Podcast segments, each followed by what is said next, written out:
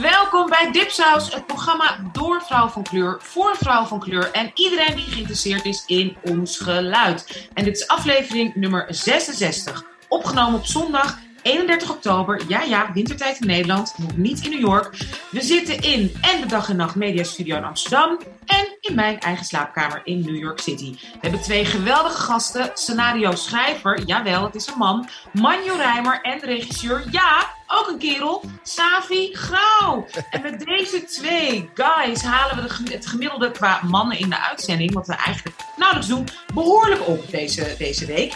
En eh, nou, dit zijn twee geweldige makers en ze hebben ervoor gezorgd dat er nu in 2021 eindelijk een serie is waarin alle rollen, nou ja, in ieder geval alle hoofdrollen, ik heb wel een paar whiteys langs zien komen, door mensen worden gespeeld die allemaal van kleur zijn. Hoe is dit mogelijk? Hoe kan dit? We gaan het daar uitgebreid over hebben. Fijn dat jullie luisteren. En mijn naam is Anousha Zume en ik heb zes koffie op. En mijn naam is Mariam El Maslohe en ik was net helemaal verdwaald in de Halle. En ik ben daar nog nooit geweest. En het is echt een soort van hippie, Scary. scary place. Gentrification on steroids. Ja. Wauw, het was echt... Maar ik ben eruit gekomen, alive and well. Niemand heeft me geappropriate nog. Dus eh, was gewoon een mini-as. ja, het was echt... Ik kwam vanuit de parkeergarage boven en I was lost. lost. En het rook er muffig. Oh, En ik ben Ebisewak Girarao en ik zit nu eigenlijk gewoon met smacht te wachten op de volgende lockdown. Want ik zou 4 december naar de Fuji's 25-year reunion tour gaan in eh, Parijs. En het is uitgesteld. Niet alleen eh, international tour, maar ook alle tours in Amerika zijn uitgesteld. En ik heb echt zoiets van, if I can't have fun, then no one can. So I would rather like everybody goes into lockdown. I think that's a good down. introduction to your character. True. Yeah, but the thing is, ze zeggen, ze, ze azen op dat het over COVID gaat. Maar de, de American tours beginnen eigenlijk gewoon morgen, 1 of 2 november. Morgen of overmorgen beginnen ze. I mean, why are they canceling? Ik denk dat ze gewoon ruzie hebben en dat er gewoon nooit meer een reunion komt. Ik denk dat ze gewoon ruzie hebben. Lauren Hill never showed up. Probably, because... Dus now we have to... But my friend is flying in, dus ik ga alsnog gewoon naar Parijs. No. Ah, mijn broer zou ook gaan. Ja, En hij stuurde bedoel- ook het, eh, het bericht door in de familie. Like, "Uh, I'm Het not going. echt... Ik denk, het, ze, ze hebben het uitgesteld naar February, but I don't think it's happening ever. Why not? Because it's Lauren Hill and the Fugees. Come on. Geef ze een kans. Geef ze een kans. ja. Vergeet je niet te abonneren via www.dipsaus.org. Daar zie je de relevante links naar iTunes, Spotify, Stitcher en Overcast. Er zijn ook nieuwe platforms bijgekomen. Dat gaan we gewoon updaten ooit. Eh, laat ook alsjeblieft een recensie achter op iTunes. M- Vier, vijf sterren, zes, zeven. Dat vergroot onze zichtbaarheid. Abonneer ook op onze nieuwsbrief voor artikelen, winacties, evenementen, playlists en onze eigen Dipsaus exclusives. En iets nieuws, als je ook iets kan missen, en ons wil helpen, kan je via, eh, via onze homepage, maar ook vriendvandeshow.nl kan je geld doneren. Hebben jullie al gedoneerd? Eh, Zijn jullie vrienden van de show? ik, ik word hierna vriend. We hebben 26 vrienden, heb ik eh, laatst nog gekeken. Oeh, lief hè? Ja. Oh, ik heb nog nooit zoveel vrienden gehad. Precies, en, die, die andere dudes over there, die- those two men, die hebben like, I don't know, thousands of friends. So it's not fair. Rude. It's not fair. Wauw, wij zijn een beetje exclusive. Zoals Anoushka al zei, hebben we niet één, maar twee geweldige gasten vandaag hier in de studio. Maar we beginnen altijd met onze BBB's. En onze BBB's zijn een hele goede reden om gewoon te zeggen wat we willen. Ehm, en de B's staan voor broadcast. De, een nieuwe is Blair van de vorige aflevering. Dus het is niet een burn, maar wel gewoon bleh. Of een boek, of een broadcast, of een binge. Dus je mag eigenlijk delen eh, wat je wil. Maar ik ga eerst. Good so. Claim that space, honey. Ik had niet echt en ik moest echt hard nadenken, want ik, ik ben gewoon niks aan het kijken. Ik ben niks aan het lezen, want ik over, over twee, over een week. over een week, ik dacht dat ik nog twee weken had. Over een week heb ik eh, mijn eerste tentamenweek. Ik ben net eh, begonnen in september aan een pre-master. Ik ben eigenlijk gestopt eh, met politiek werk, met ehm, gewoon werken. Ehm, nou, behalve dan eh dipsaus en af en toe wat klusjes on the side. Ehm, maar ik ben nu gewoon fulltime student en dat vergeet ik soms wel eens. Maar ik ben eigenlijk met heel veel onzekerheid begonnen aan de universiteit. Omdat zo'n beetje mijn hele leven is verteld van... eh, universiteit is super moeilijk en dat ga je niet kunnen. En begin maar met VMBO en doe maar dit en doe maar wat anders. Dus ik ben eigenlijk nu op mijn 31ste heb ik nog steeds een beetje het idee van... ik ga dit niet overleven. Dus ik ben mezelf heel veel affirmations aan het vertellen van... je gaat het allemaal in één keer halen. Dus mijn blair is eigenlijk naar het Nederlands onderwijssysteem. Ehm, dat mij eigenlijk vanaf mijn elfde heeft verteld dat ik nooit naar de universiteit zou kunnen. Maar in groep 8, maar 20 jaar later doe ik het toch. En het gaat me eigenlijk best wel goed af. Eventually. Ja, het is ik heb, volgens mij is het enige verschil. Gewoon dat het heel veel is. Je krijgt gewoon, ze gooien alles naar je toe. Je moet gewoon heel veel doen. En dan als je dat overleeft, dan mag ik dus een, een master gaan doen. Ik doe de pre-master, hè, want ik ben HBO, I'm trash. Ja. Dus You're ik moet eerst- trash. Nee, volgens de Universiteit Leiden moet ik mezelf eerst een jaar lang bewijzen dat ik het, eh, dat ik het kan. Dus ik zit daar nu ook heel erg in. Dus dat was eigenlijk een beetje mijn blair. Maar ook wel, to me, gewoon doen. Het gekke En- daarvan is dat heel veel mensen denken en vinden dat de universiteit lastig en moeilijk is. Maar ik kom zelf ook van de universiteit. Ik heb Earth Sciences gestudeerd. En ik heb het echt met één eh, vinger in mijn neus gedaan. Ja. Nee, ik denk ook, het heeft te maken met dat je gewoon een pauze hebt gehad van, weet ik veel, wat, tien jaar maybe? Ja, je moet leren Zeven, leren. zeven, dus ik zou, ik zeven bedoel, jaar, ik ja. zou ook nu niet ineens terug kunnen gaan naar elke dag Nee. eh, boeken lezen. En, en, en ik denk dat dat het ook is. Hoor. Je moet, Ja. het, is, het enige ding Ja. is gewoon, je moet leren, leren weer. Ja. En als je daar weer in zit, it's fine, Ja. it's easy. And as long as you're interested. Ja. Ja, ja, ja. En het is ook een, het grote verschil, denk ik ook, is dat ik met een hele andere. Ik ga met een hele intrinsieke motivatie, met een doel ben ik hier aan begonnen. Het is niet dat ik dacht, ook verfilmen. Ik ga, Nee, ik maar- ga studeren. Ik, wil, ik heb toegepaste psychologie gedaan. Volgens Ebise ben ik dan psycholoog. But sweetie, I love you, but I'm not. Volgens Labels. Volgens my, die hype me altijd op van je bent gewoon psycholoog. Maar ik ben dat nu aan het afmaken. Oké. Zo ja, onderwijssysteem Nederland geeft je echt een hard time. Maar gewoon doorzetten, ook voor de mensen die aan het luisteren zijn. Ja. Het ding is, like, mensen die, die geschiedenis hebben gedaan en eh, zijn afgestudeerd zeggen, ik ben historicus. Ja. Ja. Dus, maar, en in principe, because you're doing a master and not a bachelor, denk ik van ja. Psychologicus. Ik ben... Dus, you know, just claim it. Ja, ja. Ik, ben, ik, ga, ik ga toegepaste psychologicus zijn. Zo. Dat was een beetje mijn blair, but also mijn... eh ja, little yay. Ebice. Hmm, ik, eh, ik, had, ik wilde weer pos- positief blijven, want de laatste paar keren was ik elke keer weer positief. Maar ik dacht, you know what? F this shit. En ik dacht, ik ga gewoon voor een burn. Oeh. En mijn burn is eh, ook een B. It's like bougie black people. Bougie ik ben een beetje, een beetje klaar met bougie black people. Op, niet not all bougie black people. Hashtag black people. Ehm, Hey, deze, deze moet je wel uitleggen. ik ga even uitleggen. Bepaalde type bougie black people. Die inmiddels dus tien jaar na Zwart Piet is racisme. Waar, waar we begonnen en waar we nu zijn. Posities hebben weten te bemachtigen. Whether it's in kunstcultuur, politiek. eh it could be eh, corporate.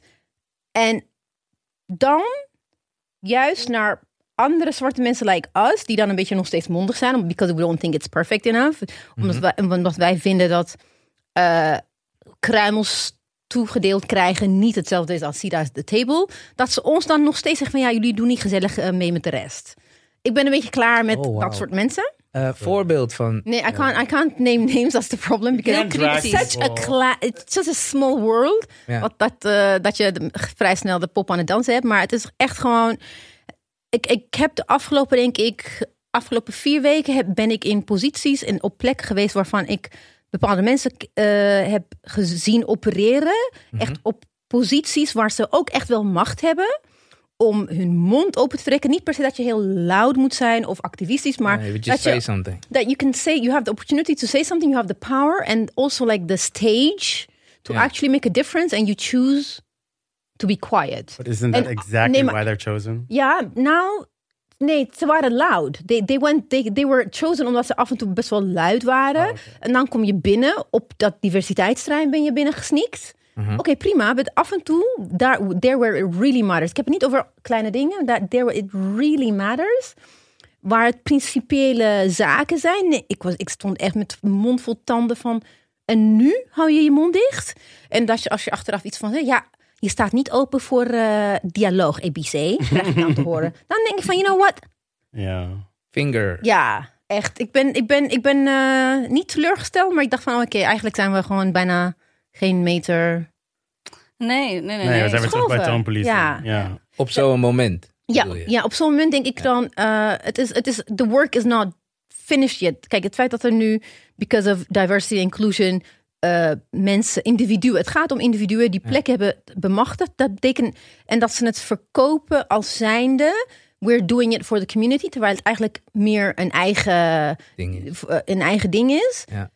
Als er andere mensen zijn die wel nog steeds hun mond openmaken, die, die worden dan klein gehouden. Ik denk van oké, doe je ding, je bent binnen, maar don't go tone policing other people who want like a better, Ja. a better society for other people. Daar, daar, ik, het is een beetje, en het is ook gewoon, all of this is happening tijdens de Black Achievement, denk ik van, what in the What name of doing? Black Jesus? Weet je? Dus dat was my burn. Like a klassieke dipsaus burn. Het is, maar het is ook een klassieke, zeg maar, eh, mechanisme die gewoon Ja. al Ja. sinds, sinds the beginning of weet je, wees bestaat. En, Ja. En question. eh, bekijken jullie dingen altijd op... Tenminste, om, om een mening te vormen ergens over, hè? Om, om een mening te vormen over een landschap, kijk je dan naar individuele situaties? Of kijk je naar de algemene, complete lijn van wat er allemaal gebeurt? Wij je vraagt eigenlijk, is het micro of macro? Ja. En, en wat telt voor jou zwaarder? Telt micro zwaarder of telt macro zwaarder? Ja, because de micro is de, uiteindelijk de macro. Micro is de niche waar het begint en macro is uiteindelijk Ja, de uiting. En especially in, in these specific uh, uh, voorbeelden die ik niet uitgebreid over kan praten. Maybe when the camera is, when the microphone is off. Is dat het zijn juist people in really like positions waar je, waar je het verschil kan maken. Ja. Ja, kleine kan- verschillen. klein, het zijn kleine verschillen, maar zijn wel van wezenlijk belang voor hoe we de rest van eh, de, het landschap vorm kunnen geven. En dan denk ik van, you can, you, you, the moment, als je op dat moment op de juiste manier bepaalde eh, interventies kan doen. Ja. En je kiest ervoor om je mond te houden, omdat het strategisch voor jezelf, strategisch niet goed is, niet voor de culture. Nee. Niet, niet van ik ben strategisch voor laat. Nee, je weet op dat moment, als je je mond optrekt, dat het gevolg heeft voor jouw eigen positie. Ja. Denk ik van, oké, what are you doing there? And it, it's not even in a, it was not that dangerous or anything. Nee. Het was, het was echt, ik dacht echt van, dit, dit, als zelfs dit een te grote eh, issue is, denk ik van, why, why we didn't, you know, we didn't have to go through all the mess and the violence voor dit. Zodat jij gewoon ergens binnen bent en achterover gaat leunen en zegt van, ja, eh, je, je staat niet open voor dialoog. Sorry hoor. Ja, ja dat, dat, ik snap wel dat dat lastig Ja. is. Mijn, mijn benadering is vaak gewoon... Ik ben heel erg een persoon die kijkt naar macro. Dus eh, ik denk gewoon, ja, je bent, jij bent dan een pionnetje wat niet werkt. It is what it is. Ja, the thing is, the, people who think that he's a working pion need to know that he's not working though. Ja, Ja, exactly. she is. Ja. Exactly. En plus, ik denk dat het ook belangrijk is om te snappen dat ehm, het, is vaak, het, zijn vaak hele, het zijn vaak hele kleine groepen die hele grote beslissingen maken. En dat is volgens mij waar Ibiza nu in zit. Die, zit, die, zit- weet je, die, die, die, er wordt gewoon besloten door, nou, wat, wat is het Ibiza? 10, 20 mensen Ja. Eh, over hele grote budgetten. Ja. Die dus echt voor vijf jaar, ehm, hè, of nou, laten we zeggen drie jaar, eh, consequenties hebben. Voor ja. miljoenen mensen. En dat wordt besloten door misschien 50 mensen. Nou, dan is één pionnetje niet zo micro. Nee, dat snap ik ook wel. Het is gewoon een 1,50. En dan, dan heb je, dan heb Ja, je daarom. Dus ik, ik, maak wel echt wel het verschil tussen inderdaad, for example, eh, if you work within a white institute en je weet dat als je je mond opentrekt, het feit dat, dat, dat je contract niet verlengd wordt groot is, dan ik snap dat. Ik snap, Ja. like, you, you, if you need to live and you need to put uh, money on the table, snap ik. Maar als je wel echt, het, het heeft te maken, dit zijn echt posities van certain beslis, bes, eh, Yeah. And it's a decision-making choice. power. They're not being forced to silent. They're choosing No, to be silent. they're choosing to be silent. Ja. Dat. En het gaat niet om eh, roepen dat alles racistisch is. Helemaal niet. Het gaat niet om dramatische dingen. Het gaat niet om... de- That doesn't work either. the I bar try. is low. The bar is De low. bar is really low. Ja, en ja. ik denk, wow, zelfs dit is niet... eh, dan denk ik van, what, what are we doing? What's the point? Gewoon echt dat ik denk van, oké, handdoek in de ring, begin opnieuw. Let, just let it burn, gewoon. Let it burn. Ja, ja. Oké, we gaan nu naar mijn, eh, jongens. Ik ga jullie mijn eh, B gewoon laten horen. Oh. Ehm, even luisteren. Jullie mogen even meeluisteren. La madre. Herkennen jullie dit? La madre. Dun, dun. Nee. What in the Het world is de-? Oké, dus mijn B is de B van app met een B, van app. De Duolingo-app. Ik ben echt helemaal verslaafd. ja. En eh, ook, dit heb? Ja, ook dit heb ik weer via, dit weet ik ook weer, ja, toch weer via de 90 Day Fiancé universe. Want eh 90 Day Fiancé is mijn is echt. Ja, ik moet weten wat. Jullie zijn echt obsessed. Jullie zijn obsessed gewoon. Oh my god. It's a movement. Oh, Safi weet niet wat de 90 Ik Day Fiancé is. Flauw. oh my Anusha, take it god. away. Anusha, take it away. Please take it away. Het is een reality universe, een serie die is begonnen met, eh, die gaat, ja, er zijn nu ondertussen 26 zeg maar, uitwassingen. Maar het oorspronkelijke idee gaat over Amerikanen die verliefd worden op iemand in een ander land. Ja. En natuurlijk niks leukers dan zo ver mogelijk en gek mogelijk uit elkaar. Dus Grenzeloos inderdaad, verliefd. Dat is wat het. wat is het? Like letterlijk, the how are you obsessed with that? Ja, maar nee, want nu zit er ook een tijdslimiet different. aan. It's different. Is di- Oké, it hits different. It, Deze. it is different. Oké, Nou ja. zo ik, ik luister. Want grenzeloos verlies is ook meer voor er leuk leuk. aan vind, wil ik het je graag vertellen. Ja, ja, ja, ja, ja. Oké, I'm sorry, I'm sorry. Nou, wat ik er leuk aan vind, is dat het is ontzettend interessant om te zien hoe culturen met elkaar, zeg maar, clashen. En ook heel erg interessant om te zien dat er, dat er agency is vanuit zogenaamd de cultuur die zogenaamd tussen aanhalingstekens minder is. Dus in principe is het vaak, zijn het vaak witte mensen met positie of met in ieder geval een economische zekerheidspositie, die dan iemand uit het buitenland naar Amerika halen, waarvan ze dus ervan uitgaan dat diegene super blij is dat hij nu eindelijk in Amerika is, hij of zij, en hè, heel erg zijn plek gaat verwerven in de Amerikaanse maatschappij. En dat is natuurlijk niet altijd zo. En mensen hebben ook een agency. En de wereld is natuurlijk heel groot buiten Amerika. Dat vind ik er leuk aan. Er is een tijdslimiet aan, want ze hebben 90 dagen om te trouwen. Dus je krijgt iemand binnen op een visum. En dan heb je 90 dagen, drie maanden om te beslissen: this is it or En dat gaat niet altijd even goed. En het is ontzettend leuk om de Amerika, nu ik in Amerika woon, om de Amerikaanse cultuur dus ook te zien via de ogen van quote-unquote nieuwe Amerikanen of Ameri- Ja. mensen die hier naartoe komen en denken: eh, ik weet niet eens of ik hier wil blijven, of ik het hier wel zo leuk vind. Ja. Plus in de pandemie, toen ik, ik zit al twee jaar vast, ik kan nergens heen, ik kan Amerika niet uit, was het voor mij heel fijn om andere landen, andere culturen en andere mensen te zien. Dus het zijn ook echt mijn vrienden geworden. Nou, het hele universe is dus helemaal, je hebt dus inderdaad ook 90 Days, dat is eigenlijk mijn favoriet, The Other Way. Dus dan gaan Amerikanen die denken, ik ben een geweldige Amerikaan, gaan dan naar het andere land en denken, nou daar ga ik natuurlijk mijn hè, Amerikanisme meenemen en dan wap, komen ze ook van een koude kermis thuis. Je hebt Before the 90 Days, je hebt Happily Ever After. Nou, dat is mijn favoriet. Happily Ever After. Ja? En daaromheen heb je ook allerlei podcasts die daar natuurlijk over praten, die cultureel praten, economisch praten, die over seksualiteit praten. Je hebt ondertussen ook, wat ik geweldig vind, ook queer koppels in de series, ook uit andere landen en verschillende culturen. Het is echt, it's a movement. Maar een van de dingen die ik heb geleerd, want een van de podcasts die ik luisterde, die irriteerde zich aan dat Amerikanen gewoon weigeren om andere talen te leren. hè. Die hebben echt zoiets van, I'm American, I speak English, whatever. Terwijl deze twee jongens, het zijn twee mannen, die eh, show heet Reality Gaze, die zijn allebei heel erg juist behoorlijk weet je, bewust en, en, nou, lichtelijk activistisch zelfs. En die zeggen, het is zo makkelijk om een andere taal te leren. Ik bedoel, Duolingo. Dus ik Duolingo, ik hoorde het een paar keer. Toen ben ik die app gaan bekijken. En het is echt een fantastische app. Waarop ik je dus ook. op een hele speelse wijze elke taal kan leren. Letterlijk, je kan Latijn, je kan Amharic, je kan Russisch, je kan Chinees, je kan man, ja, het is Mandarijn, maar je kan ook nou echt alle, alle talen. En het gaat door middel van spelletjes en ook met dat je diamanten wint en kroontjes krijgt en challenges. Dus het is mega mooi verslavend. En ik ben nu dus Spaans aan het leren. Oh, hola, niños. Mucho gusto. Gracias. Nou, dat was mijn eh Nee, gezellige... ik, ik, heb, ik heb ook ooit eh Duolingo gedownload, want ik dacht ik wil Frans weer opnieuw oppakken. Ik heb het eventjes volgehouden, maar op een gegeven moment was ik een beetje, ja, you have to be dedicated though. Mijn vriend, heeft het in het, eh, mijn vriend had het een jaar geleden, denk ik, in het, eh, in het Arabisch.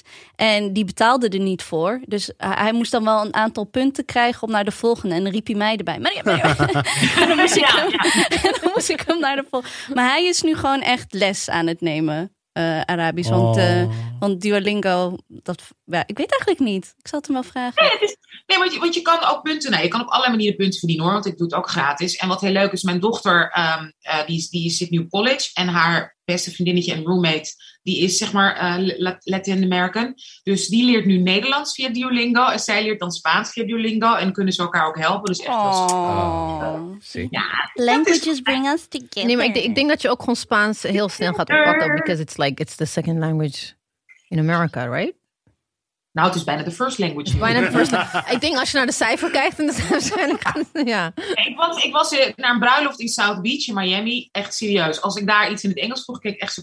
Was, What are you talking about? That's amazing. Nog comprendo, ja precies ja. Ehm, hebben jullie, jullie hebben nu eventjes de tijd gehad om over een B na te denken. Hebben jullie iets? Ik heb een B. Het is best wel een serieuze B. Binge. Uh-oh. Ja, het is made. Het is made. Made. eh, Is it good? yes, Oh. het is. En het heeft mij als man zijnde nadoen denken over mijn...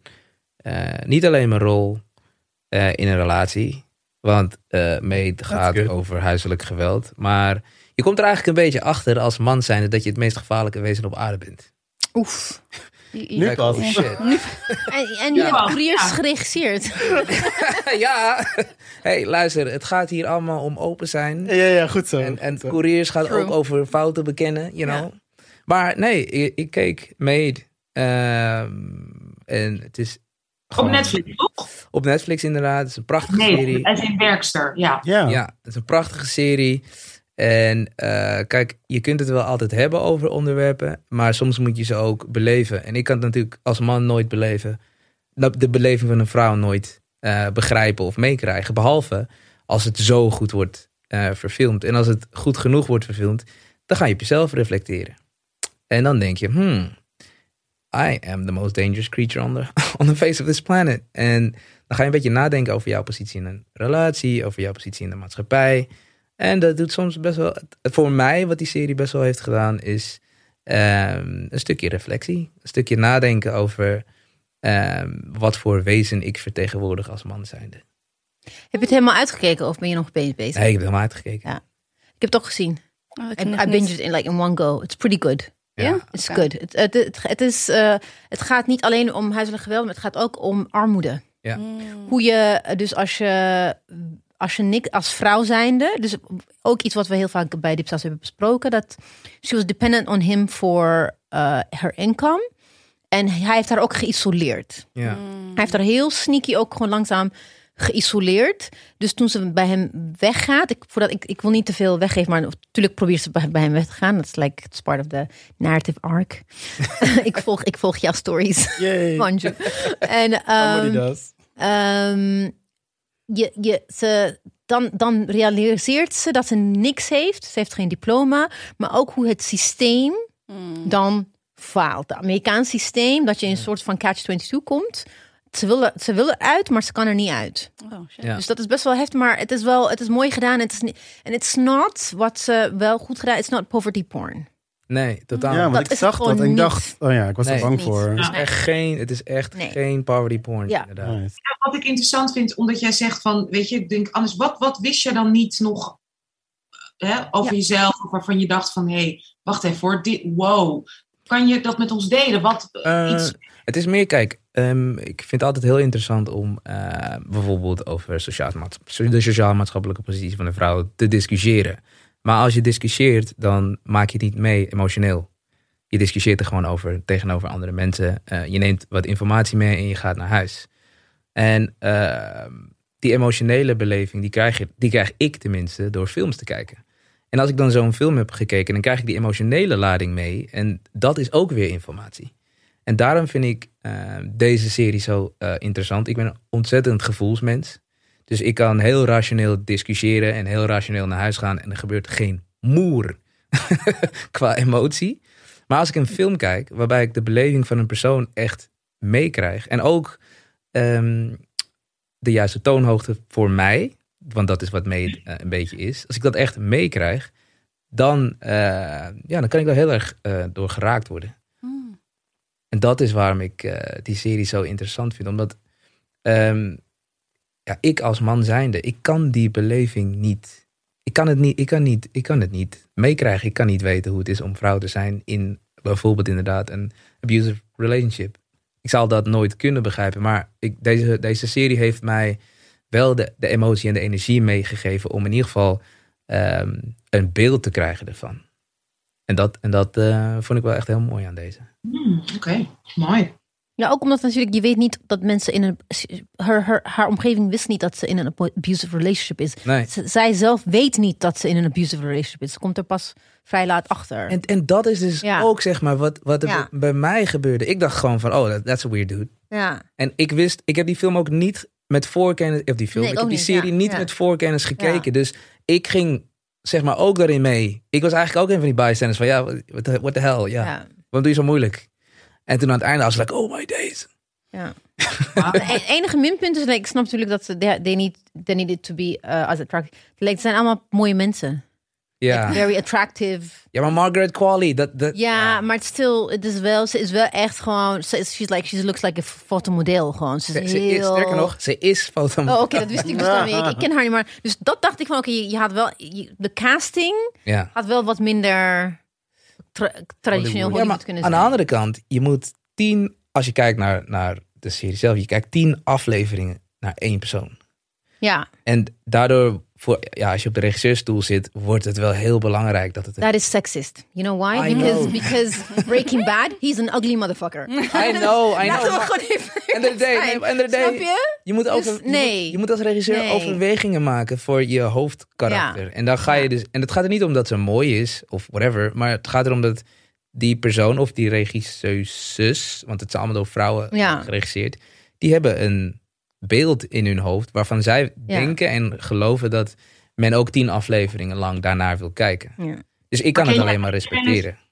Maar kijk je ook wel eens naar Engelse series met, met vrouwen die, die, die niet, zeg maar, volgens het commerciële model ook heel prachtig oh ja, zijn? all the time. Dus dan, dan dat, is toch, dat betekent toch niet dat, het, dat, dat je moet beslissen vanuit inderdaad een heel, zeg maar, volgens mij is, is er iets anders aan de hand, wordt er gewoon vanuit commercie gedacht. En niet zozeer wat de regisseuse eh, voor zich ziet. Nou ja, het, het kan. Kijk, we weten natuurlijk niet hoe het proces binnenin gaat. Maar daar kun je wel van uitgaan dat er vanuit Het commercie is, echt, Netflix is dit echt een Netflix film of is het gewoon de Ja. Netflix bought it? Ja, dan, dan kijken ze naar alg- algorithms. En dan gaan Ja. natuurlijk, Netflix is heel erg commercieel, dat klopt. Maar wat ik wel heel tof vond is Andy McDowell. eh, Andy van For Weddings and a Funeral, the one with the curly hair. ja. Oh, geen idee. Eh, ze is geweldig. Ze is al een geweldige actrice. Zij speelt haar moeder. Ze speelt de Ja. moeder. Zal ik je wat Ze vertellen? is ook echt een moeder, hè? Dat is Ze- daadwerkelijk klopt. ook echt haar moeder. Ja, nee, het is like Hollywood Insider. Het- Zie je? Ja. Oh, nou ja, zeg. Dat wist ik niet. Maar ze is wel echt, ze speelt dat haar, de, je moeder, de, de rol van dat, dat haar mom, ze speelt het echt gewoon to a T. Ja. Echt geweldig. Ja, Ja. ja, ja. Ja, ik, ik vind ehm, die vriendschap die ontstaat met eh, die zwarte vrouw. Ja. Ja. was like, yes.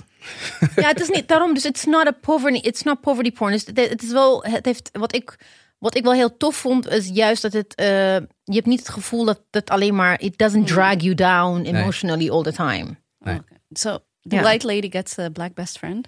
Ja, that's what also what I was thinking. Like een soort fun, the Green Mile. Ja. Oh, nee. oh. En, en ook die, weet je, die, die film waar Will Smith ook zo'n eh, Good Will always- Hunting, all of that. Ja, het is always- Nee, cliché. niet de Hunting. Nee, nee, nee, over die golfers dat. Maar wel met Matt Damon. Ja. Oh ja, precies. It's not good. Ja, precies. I'm confusing my, my Damon movies. Ja, met Met Damon. Damon, the Asian man, right? Die eh, Japan gaat erin. Oh ja, The Last Samurai was dan Tom Cruise. Oh wow, ja. Maar Manju, ga kijken. Ja, wel. Ik heb, het, ik heb het naar je gestuurd Ja, ja. meteen. Ik, Ja. ik was begonnen met aflevering 1. En Ja. toen heb ik Manju meteen een Ja. DM gezien van... Yo, I love this. Go watch this. Hij staat nog op mijn lijstje met 600 anderen. Nee, maar het is wel, ik, vind, ik vond het goed omdat het minder, echt was minder, it, it just, it wasn't as, as, as, uh, dat, dat poverty porn aspect, ik, ik kan daar niet meer naar kijken. Ik heb gewoon geen zin meer om dat, naar dat soort films te kijken. Nee. Vandaar. Manju? Ik heb, niet echt een, ik heb net You afgemaakt, maar ik weet niet of ik daar eh, pro- promoties voor wil doen. Oké, mag ik even iets zeggen? You all has een mening over alles op Instagram. So there better be a Bring it, come. ik, heb, ik heb alles al geventileerd al. ik, heb, ik heb hem namelijk ook eh, afgekeken. ja, en ik, En wat vond je? eh, mijn vriendin die eh, kijkt al vanaf seizoen 1. En ik was gewoon een beetje die guy die een beetje mee ging kijken. En toen was ik like, what the hell is this? Where am I? ik vind het... Ja, kijk, ik ben altijd een heel positief persoon. Ik eh, kan bijna nooit zeggen wat slecht is. Maar ik vind het... eh, het feit dat je, dat je constant in iemands hoofd zit. eh, one would call it lazy filmmaking. Maar ik vind het briljant bij dit. Ja, Like, it is. voor mij was dat echt. Oeh, ik krijg nu al heel veel, heel erg. En ik wist ook niet dat dat allemaal het een fucking. eh there's serial killers. What the hell? Ja. ik keek en En you root for them. I fucking root for them. How, how do I? ja, lekker toch? You niet? Nee. Ik heb, ik heb het eerste seizoen gekeken, maar ik vind het, het is again, het, wat, wat, maar wacht even, Ja. jij moet vrienden, nee, it's your, it's your bee. Nee, ik wil nu weten. Manju, vertel. Nee, maar ik wil graag Manju Ja. horen. Oh, nou, Ja. You, ik wist niet dat mensen het niet kenden. Maar You is dus, gaat dus over een, ehm, een stalker, eh, Joe, heet hij volgens mij. Ehm, eh, die, eh, die verliefd wordt op een meisje eh, in seizoen 1. En hij gaat haar stalken. En je wordt dus meegenomen in zijn narratief en zijn perspectief op de wereld. En hoe hij haar ook een beetje... hij manipuleert haar gewoon totaal en hij isoleert haar totaal. Ja, en het is, het is Lonely Boy uit Gossip Girl. Ehm, Pam Badgley. En hij, hij haat die rol ook. Hij haat Joe echt. En dat is ook fantastisch, want hij speelt het fantastisch. Maar ehm, het is zo fascinerend. Want hij is gewoon een manipulatieve klootzak die haar isoleert van de buitenwereld. En al haar omgeving ehm, ook moord, uitmoord, zodat hij haar alleen krijgt. En uiteindelijk vermoordt hij haar ook in seizoen 1. Maar eh, we volgen hem dus nu al in seizoen 3. Dat hij inmiddels een andere meisje heeft gevonden. En dat hij eh, eh, getrouwd is en een kind heeft. En dan wordt hij weer verliefd op een andere vrouw. Het, gaat maar door, maar je bent gewoon met hem mee. En het- wat ik het ergste vind, is als we het dan hebben over meeleven met vrouwen. Nou, ik vind mezelf redelijk eh, pro- pro-emancipatie van vrouwen. Maar nog steeds, als ik die serie kijk, denk ik, yes, kill the bitch. Oh, Echt zo naar. Je- maar je bent gewoon met hem mee. Je denkt gewoon van, ja, oké, je bent een moordenaar, maar ik snap je. I can fix Nou ja, you. maar dan vind ik, die serie ehm, in die zin gewoon echt, zeg maar, nou ja, gevaarlijk is een groot woord. Maar het speelt heel erg in op dat narratief. En ik vind dat echt onwijs problematisch. Ik ook. De It is a problematic show, but Ja. that's, that's the thing. En dat dat is ook wel het ding dat me fa- gefascineerd had, is dat, dat het zo problematisch is. En dat je een soort van afgaat bij jezelf, oké, what are the parts of me that empathize with a sociopath like this? Omdat de maatschappij je daar naartoe zeg maar, beweegt, al, duizend, al, al honderden jaren lang. En het wordt gewoon steeds maar weer geglamorized. En dit is gewoon alweer seizoen drie. Ik vind het Ja. ongelooflijk. ja, ik ook. Ik, ik, ik heb seizoen 1 gekeken en ik vond juist in de zeitgeist van waar, waar wij nu in zitten, in de, in de MeToo-tijdperk, dacht ik van dan komen jullie met zoiets. Waar, kijk, the thing is, ik heb Dexter gekeken. De- I was rooting for Dexter. Dexter is a serial killer. And he only kills bad wel. people. Oh ja, die ja. komt terug, hè? Ja, en oh, want Ja. en it's also, I mean, the He what? opening, the opening He only Dexter. kills black people. Nee, bad people. Oh, bad people. Bad people. Like, wait, hold, hold up, man. Hold up, man. Ja. Wait a minute. Ja, Dexter is een serial killer en die heeft zich toegelegd om iets, zeg maar, quote-unquote, positiefs te doen met zijn, hè, Ja, met zijn Ja. psychose. Dus Ja. hij werkt ook voor de politie. ja. Ja, ja, ja. Maar Hij dit is vind een- maar dit een vind ik fijner aan, aan You. Want bij, ik heb het dus meer dat het eh gerechtvaardigd bij Dexter. Omdat hij soort van nog als een Robin Hood wordt gespeeld. Ja. Maar Joe is unirredeemable. You're En- not en- supposed to like him. En daarom vind ik, kijk, wat ik dus erg aan vind is, like, we hebben many thousands of iterations of you in filmmaking en in series gehad. En in Eh, je hebt al die poli- police procedurals For sure. ja, ja. eh, draaien bij de gratie van vrouwen die verkracht, vermoord, eh, Ja. gestalkt worden. En dan denk ik in een zeitgeist waarin we- we're trying to change the world. En dan komen ze met het meest. Maar ook wat ik eng vind is like, het is zo. Het kan zo gebeuren. Het kan zijn dat er iemand gewoon buiten eh, aan het stalken is. Dus dat ze dat verheerlijken. en dat je, ik vind het gewoon. Ik dacht, ik, ik, ik heb seizoen 1 Kijk, gekeken. Ik kijk niet meer. Kijk naar de cijfers. ja, het gebeurt continu. Ja. Het gebeurt heel veel. Het gebeurt continu, zeker. En zeker in de Verenigde Staten. Ik bedoel, ja, we hebben het er vaker in onze afleveringen over gehad. Er verdwijnen in Amerika eh, per jaar 500.000 mensen. En het allergrootste deel daarvan zijn vrouwen. Ja. Dat is echt ongelooflijk. Wat, Vraag. wat een geweld Ehm, is. Vraag eigenlijk aan jullie allemaal. Eh, eh, wat is de sociaal-maatschappelijke functie van film? Dit is gewoon entertainment. Laten we alsjeblieft even. I mean, it depends on what kind of movie it is. Nou ja, ik bedoel, als, je- als je het zou moeten definiëren voor jezelf. Like, hoe, hoe kijk je naar... Want ik, ik kan me heel goed begrijpen dat eh, een serie als You dus eigenlijk eh, counterintuitive is in de tijdsgeest van vandaag de dag. Ik denk dat het voor mij gaat het er niet om. eh, Voor mij gaat het om een disbalans. Dus Ja. je hebt ehm, eh, sinds dat we tv maken of films of wat dan ook, sinds dat we naar dingen kijken op een tv, zit er een gigantische disbalans. Ja. Dus je hebt eigenlijk te maken met op een hele lange periode is het genormaliseerd om een vrouw vermoord, dood, bloot in een Ja. bos te zien. We kijken daar niet eens meer van op.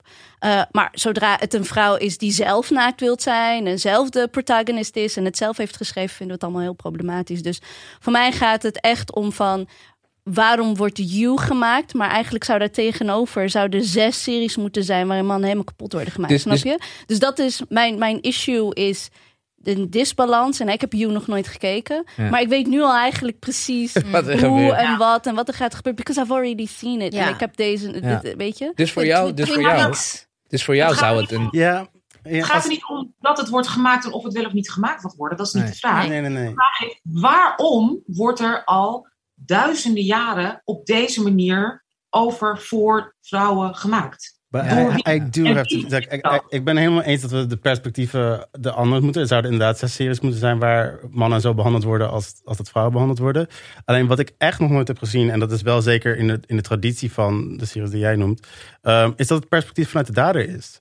En dat de dader begrijpelijk en niet een, een, een enge bosjesman of de, de, de bad guy die, die, de, die de helden vangen aan het eind van de Ja. ding is. Je begrijpt de dader, je bent mee met de dader. En daardoor... Sorry, American Anusha, ga Psycho. jij maar iets zeggen, sorry. Ja, American Psycho, dat, is, dat, is, dat wordt hier gezien als... Alleen- is thinking about But he, him? he is a bad, he's obviously a bad guy. You don't feel with No, him. but, no, but because of, because of the writer... Wie was de... Wie, hoe heet die, die schrijver van American Psycho? Bret Easton Ellis. Ja, Brad Easton Ellis en American Psycho. Maar net zoals The Wolf of Wall, Wall Street, het is... Het wordt Ja. verheerlijkt. Net zoals al die Ja, maffia daar ben movies. ik The helemaal mee Godfather. We denken niet, oh my god, they're maffia. Ze moeten eigenlijk allemaal opgesloten. We identifi- Mannen identificeren met al die maffiabazen. En met Tony, what's his name? Tony Eh, Montana, ja. Nee, de Tony Montana en de dus glorification ook-. Daarom, en dit is, ook, dit is ook opnieuw, juist nu, als je zoiets maakt, de kans dat je dan inderdaad, als, eh, als eh, wat je net zei zelf, Manju, dat je dan.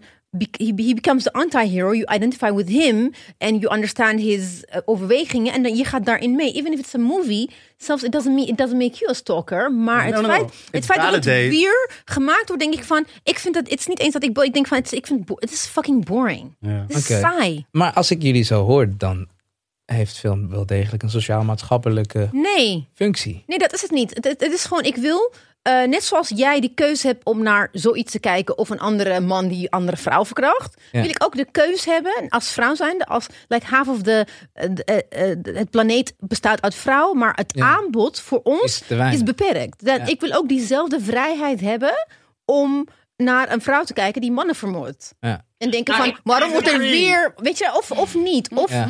Maar nee, maar zolang wij in een wereld leven waarin geweld tegen vrouwen, tegen vrouwen genormaliseerd, denk ik van, kunnen jullie niet iets, can, can't you like come up with something better? Dus ik zeg niet, Maar- Ik ben het niet eens met Ebize. Nee, ik vind wel, wel een sociaal-maatschappelijke functie. Want dat zie je de hele tijd. Omdat Ja. dit continu genormaliseerd wordt. Maar Wat is daar van? Dat er nog steeds niet een gigantische opstand is tegen alle mannen ter wereld. Dat jullie nog steeds niet allemaal gecastreerd zijn. Snap je? Oh my god. Oh my god. I'm going to Dat we cry. dat normaal vinden, dat we erom lachen. Dat er overal inderdaad, dat iedereen, iedereen aan zijn muur gewoon posters heeft van Tony Montana. Die letterlijk met een, Ja. met een zaag mensen afmaakt en zijn vrouw. Weet je, dat, dat, Ja. dat, dat is Last, last argument. Dat, dat geweld en macht vanuit mannen en mannelijke dominantie al duizenden jaren vanaf de Bijbel wordt geromantiseerd Ja. en wordt gevierd en wordt vergroot. En dat we daar zelfs ook vrouwen aan meedoen, denken dat we Ja. dat aantrekkelijker vinden. Ja. Onze zoons bijna ook zo opvoeden. Dat is de sociaal-maatschappelijke functie ook van film, dat film, verheerlijken.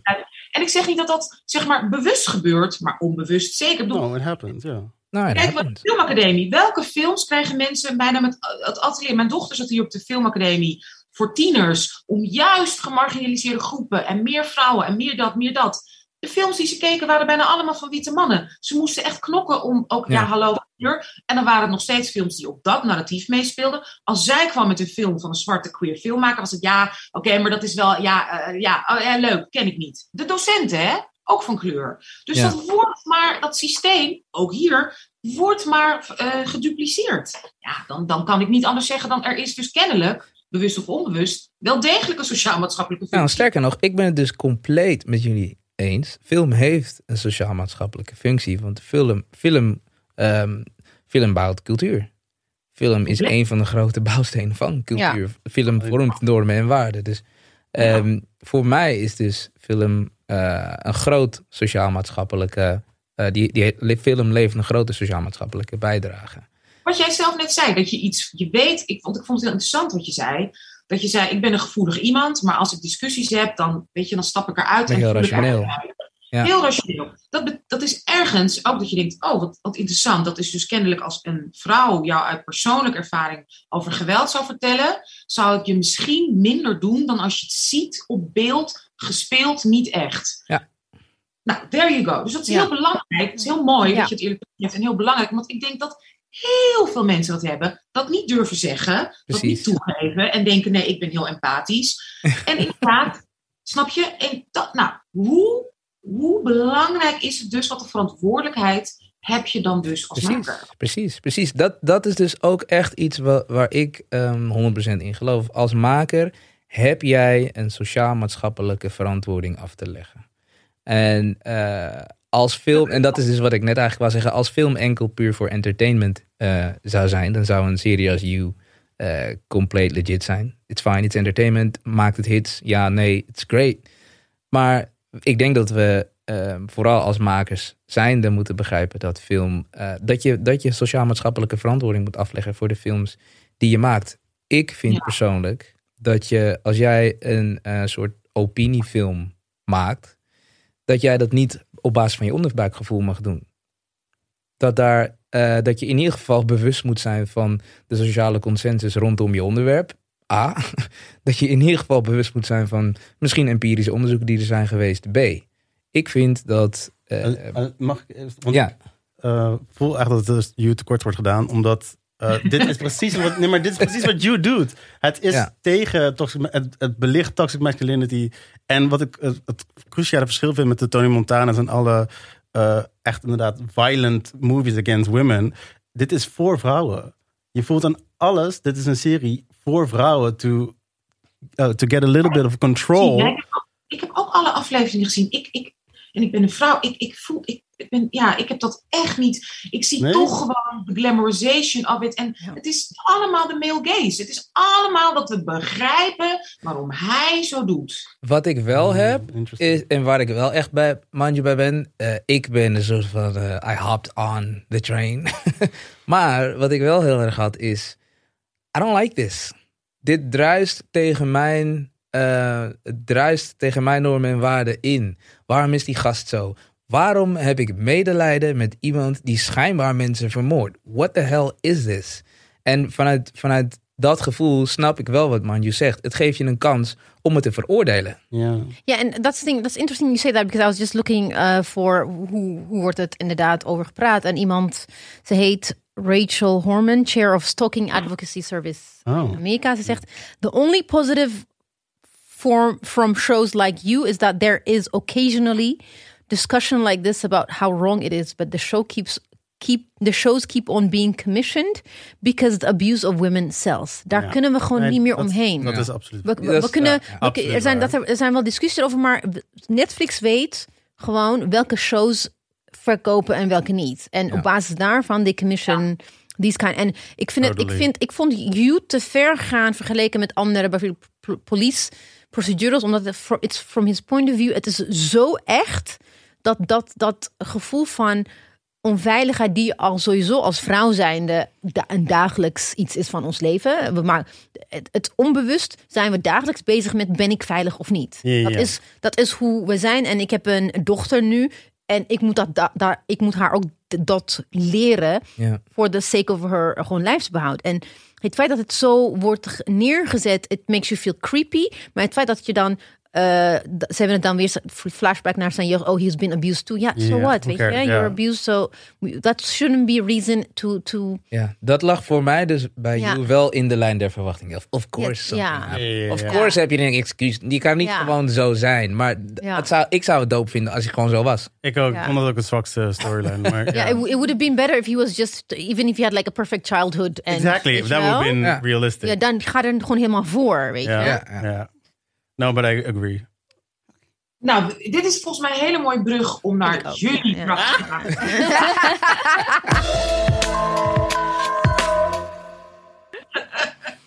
Nee, ehm, we, we- kijk, wij, wat, we- wat ik mooi vind aan onze uitzending is dat we inderdaad, hè, we beginnen gewoon een gesprek, we hebben een hartstikke mooi draaiboek, maar als we helemaal aan de Ja, kant gaan, gaan we er helemaal door. Dus dat vind ik erg interessant. Maar ik wil wel eventjes een beetje weer terugpakken en kaderen, want onze luisteraars zijn natuurlijk wel bepaalde dingen gewend. Ik ga even jullie introduceren door te zeggen wat ik weet van jullie, wie jullie zijn, waar jullie vandaan komen. Safi, ik weet dat jij bent geboren in Suriname, je bent opgegroeid in Nederland, je hebt echt, je bent van, je hebt allerlei studies gedaan, van Ja. super wetenschappelijk, maar ook begonnen op eh, MBO en weet ik veel, uiteindelijk gestudeerd. En je hebt jezelf leren fotograferen, zelf de camera opgepakt op je 21ste. En nu ben je gewoon, ja, autodidact geweldig regisseur. Heb Ja. ik dat correct? Nou ja, geweldige regisseur. Autodidacte Jawel. regisseur. Hij is Ja. een geweldige regisseur. Hij Eh, kent ik- Manju, nou, jou, jij, bent, jij bent gewoon onze dipsaus, onze dipsaus. Dus Mattie en Boy en, en Lievert. Je hebt eh, ons ontzettend, eh, je bent eh, bij ons, heb je ook ons geholpen natuurlijk met onze exclusives, de redacteur met ons samen geweest. Nou, je bent een fantastische schrijver. de Goede Immigrant sta je ook in en nu ook de Goede Immigrant podcast. We hebben een heerlijke serie gemaakt over Game of Thrones met Ja. z'n allen. En ja, je bent een fantastische scenario schrijver. ehm, geadopteerd uit Sri Lanka. Hè, daar dus geboren, maar in Nederland getogen. Ehm, dat is wie jij bent en wat je doet, toch? Zeg ik het zo? Eh, dus dat is wie jullie zijn. Dat de luisteraars dat ook nog even weten en horen. En dan gaan we nu, want we hebben al gepraat over maken. We hebben gepraat over schrijven. Gepraat over hoe belangrijk het is. Hè? Jullie eigen, wat jullie zelf zo mooi zeiden. Maatschappelijke verantwoordelijkheid. Zichtbaarheid. Inderdaad. Hè? Wie cast je? Wie zet je neer? En dat vind ik zo geweldig aan couriers. Ik heb, ik heb gekeken. Het is, ik vond het in ieder geval in eerste instantie. Alles wat ik heb. is genoeg natuurlijk over te zeggen inhoudelijk. Maar het is zo fijn om naar te kijken. Ja, wil Ja. echt. Applausje. Wee!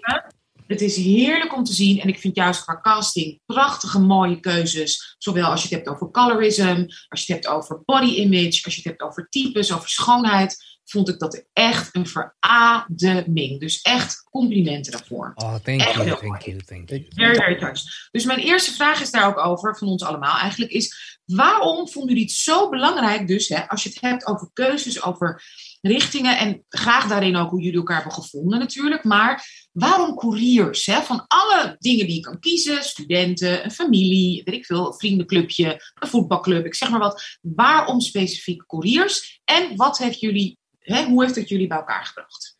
Mind you? Ja, let me take this one. Want um, eventjes ter clarification, wat wel goed is om te weten. Het idee van couriers en van eh, dat het een serie was over couriers was eerder dan dat het over met een kast voor kleur was. Dus dat is echt het verschil tussen waarom het couriers zijn. Ik had inderdaad veel liever een eh, black people in any other social eh, role gemaakt, de serie. Maar dit was de, de serie waar ik de kans kreeg.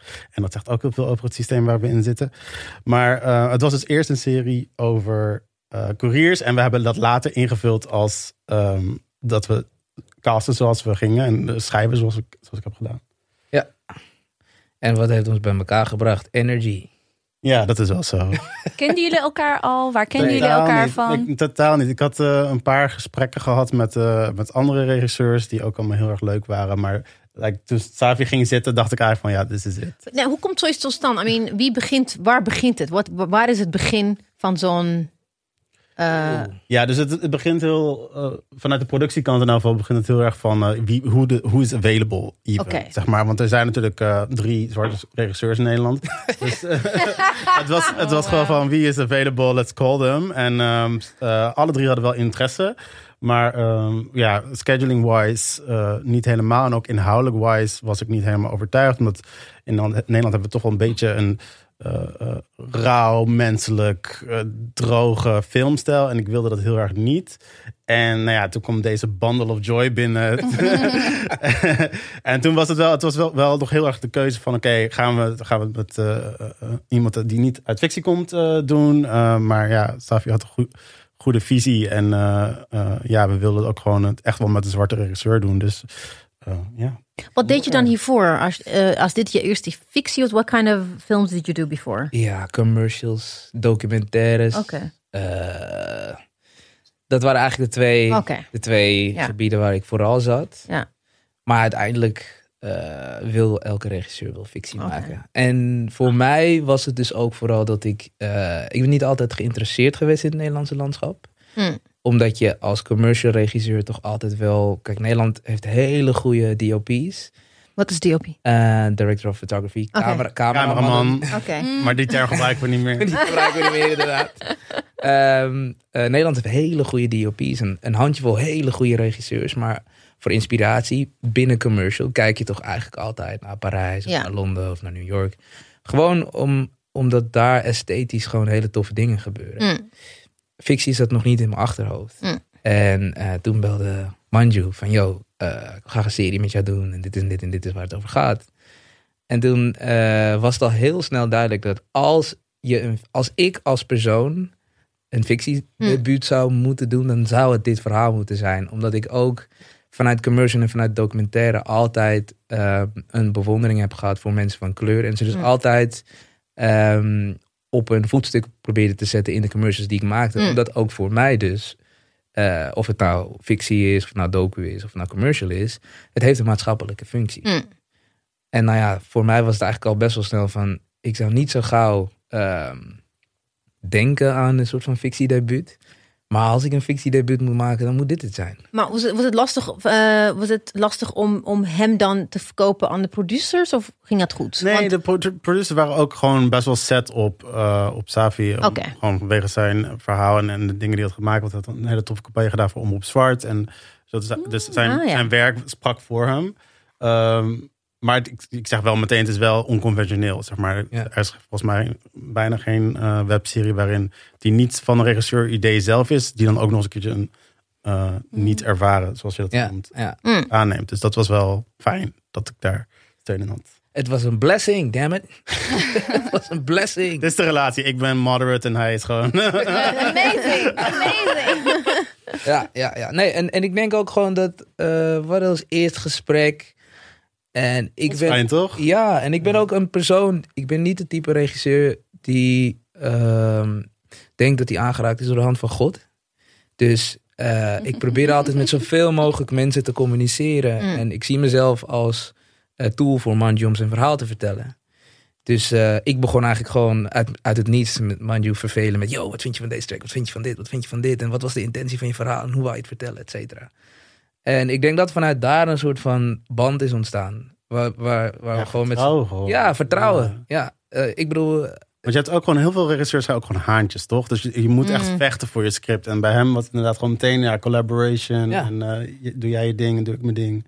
En wat ik ook echt wel, waar, waar je me mee over de streep trok, was toen je zei dat je echt heel graag een, een open space eh, op, ook op je set wilde. Ja. En toen dacht ik, oh oké, dus het, wordt, het wordt geen tiran, het wordt geen dictator Nee. die, die gaat schreeuwen naar mensen. Dus dat was Nee. ook wel en ook... eh, verfrissend.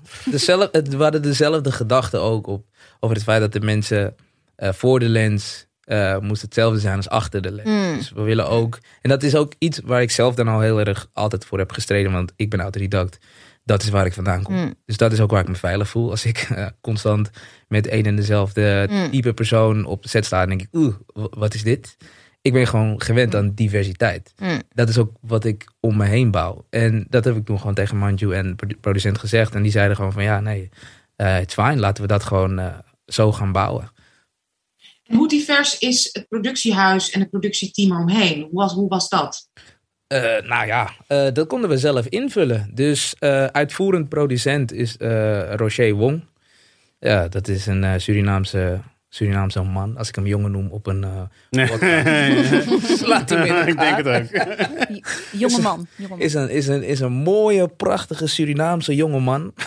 Zo jong, maar hij is toch ouder dan wij, of niet? Dat zou dan wel, ja. Ja. Hij doet echt alsof hij 12 is. Ik ken Rocher toch?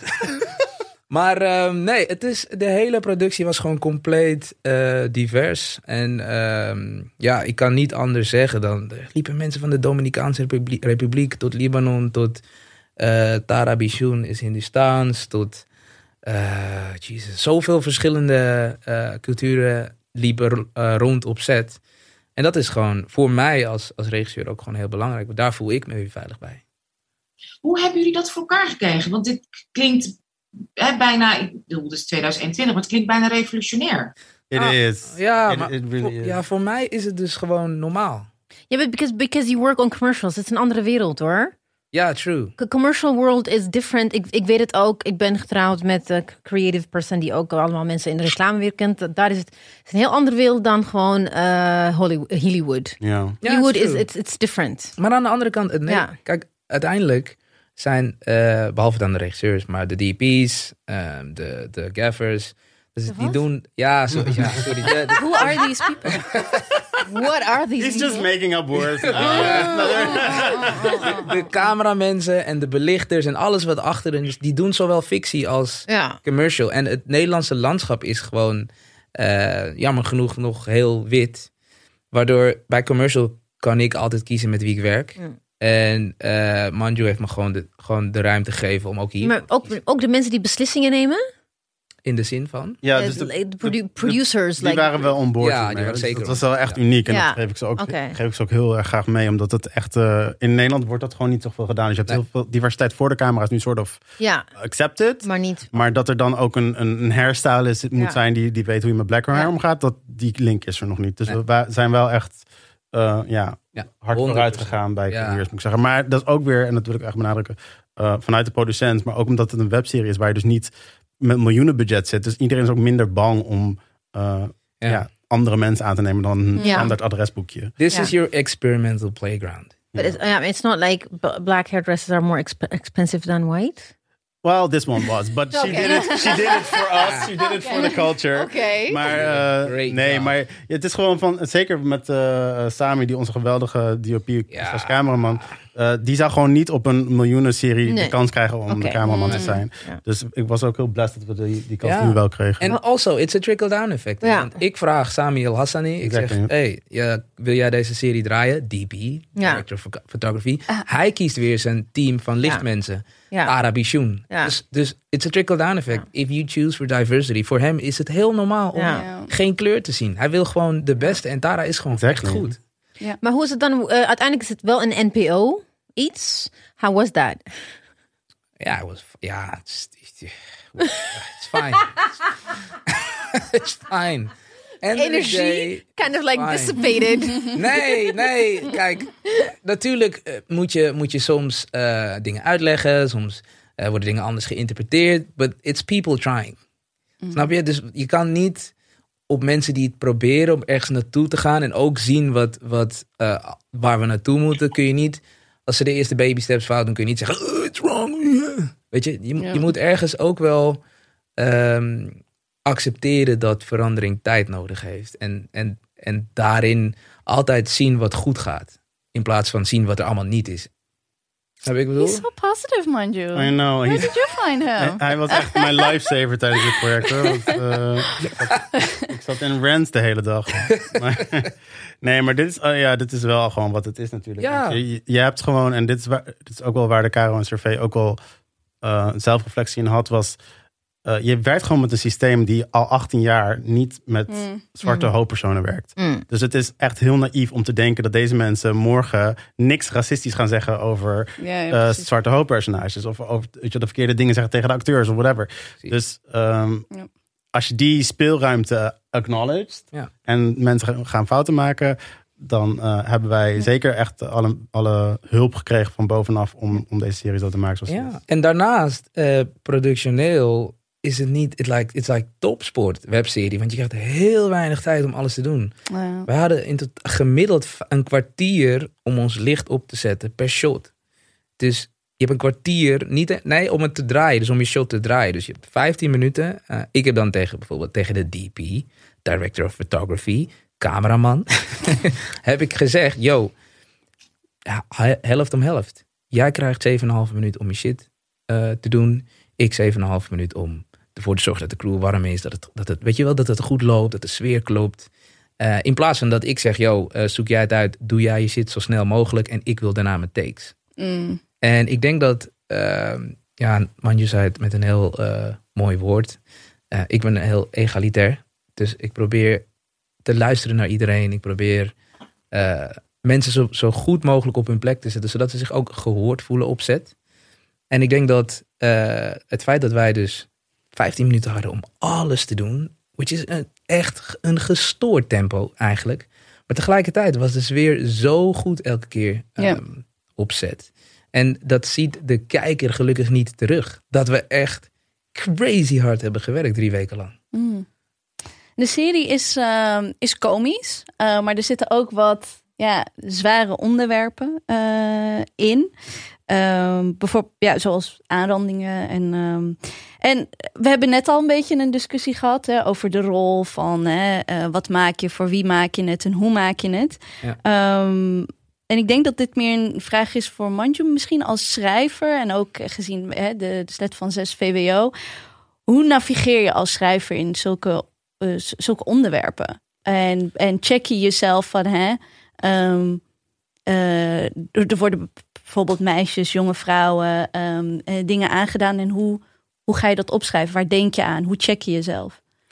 Ja, check mezelf. Dat is een goeie. Dat, eh, is, dat is gewoon uber lastig. Want ehm, zeker als, als hoe, hoe groter je wordt in de filmwereld, als je mensen op mening vraagt, je krijgt niet echt meer de echte realiteit, de hard truths te horen.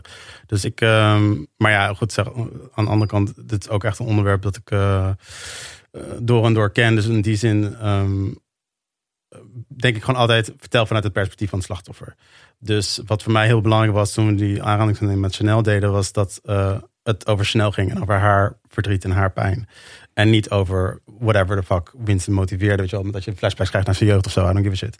Maar ehm, dus het, het, vanuit het perspectief van de slachtoffer is voor mij altijd de harde, harde baseline.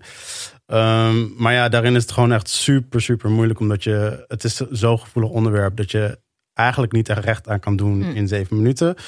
Ehm, dus ja, het is, het is zeker, het is, eh, het is juggelen. En het is altijd ehm, ja, proberen te zorgen dat je het zo, eh, ja, niet educatief eerder eh, en emotioneel brengt en er recht aan doet aan de, aan de mensen die het echt meemaken. Dat is, hoe, dat is hoe ik mezelf check.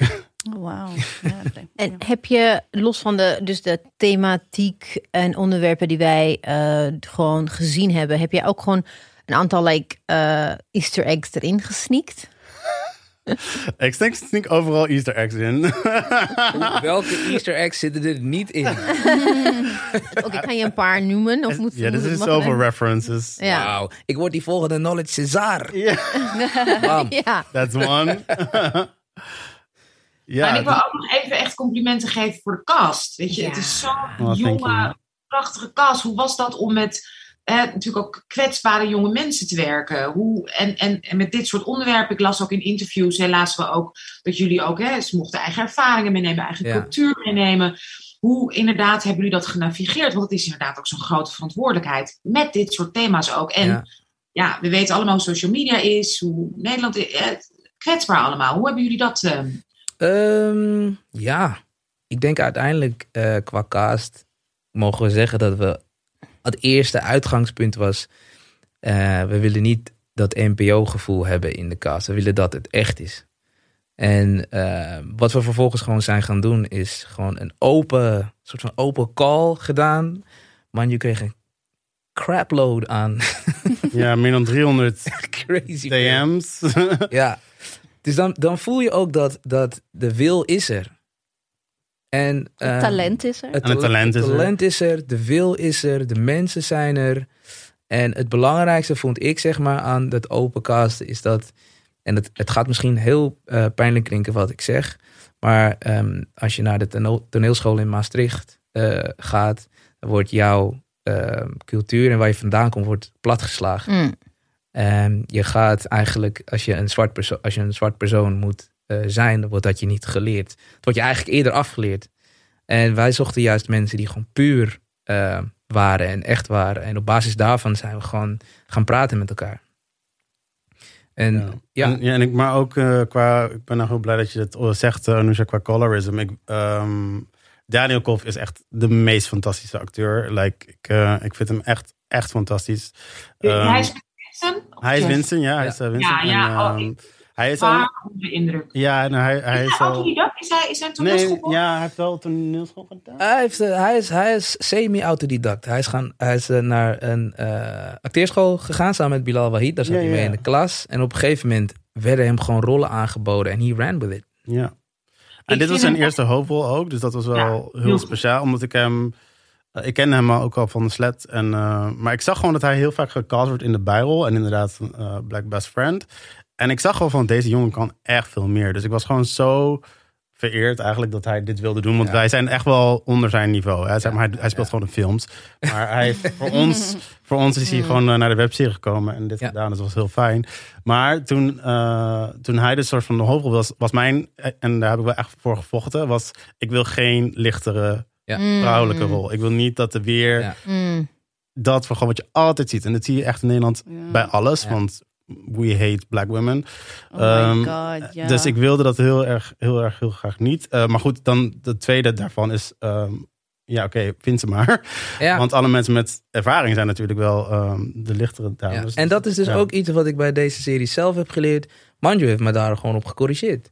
Hm. Ik kom met mijn enthousiasme, kom ik met, oh en zij is tof en die is tof en die is tof. En Manju zegt dan gewoon tegen me, nou, needs to be a black woman dog. Nee, maar ze- zeker in de reclamewereld. Kijk, de, eh, when it comes to diversity, de reclamewereld was veel eerder dan ehm eh, Ja. For sure. ja, maar het moest en ook wel, het moest maar wel- het was wel altijd gewoon light-skinned black women. of mixed or- race. Of mixed race or uh, racially ambiguous. It could be anything. Ja, Ja. Maar dit is, dit is wat love. Want eh, Safi had natuurlijk gewoon een, een voorstel gedaan van een, eh, actrice die hij goed vond. En dat was gewoon puur zeg maar uit you know, liefde voor haar en enthousiasme. Ja. Eh, en ik denk ook dat als je dat gewoon, als je dat niet checkt, zeg maar, als Mm. iedereen had gewoon de, de beste actrice gevonden die zij goed vonden. Maar dan hou je dus voor altijd het systeem dat Zo, eh dark skin women eh, uitsluit. Ja. En maar ook te helemaal te credit aan Jojo. Toen zij binnenkwam, Wat? was er gewoon geen discussie meer. Zeg maar, zij was zijn, eh, she, she blew the audition out of the water. Het was niet eens meer een dis- discussie over kleur. Het was gewoon echt, ja, she She's is the best. She is the fucking best. She is the best. Oh my God, altijd. Altijd van die films over Nederlandse Marokkanen. Dan, dan, we don't even think about the light skins anymore. Het is gewoon een witte vrouw. Ja. Nederlandse, Marokkaanse mannen love white women. We hebben het dan niet eens meer over kleur. Snap je? Nee, Nee, nee, needs to be a white woman. Zo vermoeiend. Zo diep Ja, gaat het. ja, Ja, ja. Nou, hier is toch ook heel erg. Net jullie nog dat. Ik weet niet of u het meegekregen in Nederland. eh, de, eh, hoe heet hij nou? Lin Manuel Miranda. Hè? Mm. Zo'n beroemde maker. ehm, die had dus inderdaad multicolored ehm, eh, Hamilton gemaakt. Musical waarin wordt gerapt. Nou, ik vind het eerlijk gezegd. Not my cup of tea, maar oké. Mega succes, mega hit. Ik heb het echt niet begrepen, zeg maar, inhoudelijk. En toen was hij dus een serie aan het maken over eh, Bronx, The Heights. En dat zou Een film, ja, in de Ja, huid. ik weet het. Ja. in de hart, weet ik veel. En dat is helemaal getankt, omdat dat... uh, uh, doe, ga, ik weet niet of jullie ooit in de Bronx Tonight zijn geweest. Hm. Nou ja, dat deze alle kleuren van, van zeg, maar, de, zeg maar black, brown, rainbow.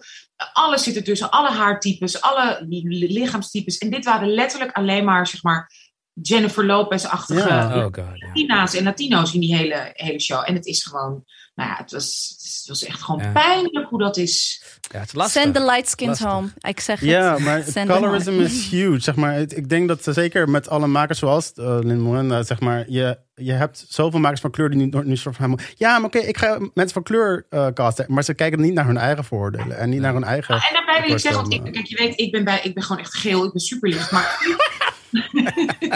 Oh, oh. featurism, ik ben altijd, ik heb natuurlijk lang geacteerd en toch werd ik nooit zeg maar, gezien als de klassieke mixed girl, omdat mijn features, Mhm. hè, quote unquote, waar ik heel trots op ben, Ja. West-Afrikaans zijn. Dus dat is heel grappig dat ehm, colorism speelt. ab- Ik ga absoluut niet colorism zeg maar bagatelliseren. Maar het is heel interessant dat de combinatie met featureism Of course. ook heel erg wordt gemaakt. dus ik werd ja. heel vaak gewoon gecast, zogenaamd als vol zwart. Waarvan ik zelf dacht van oei, bedoel, best wel hallo.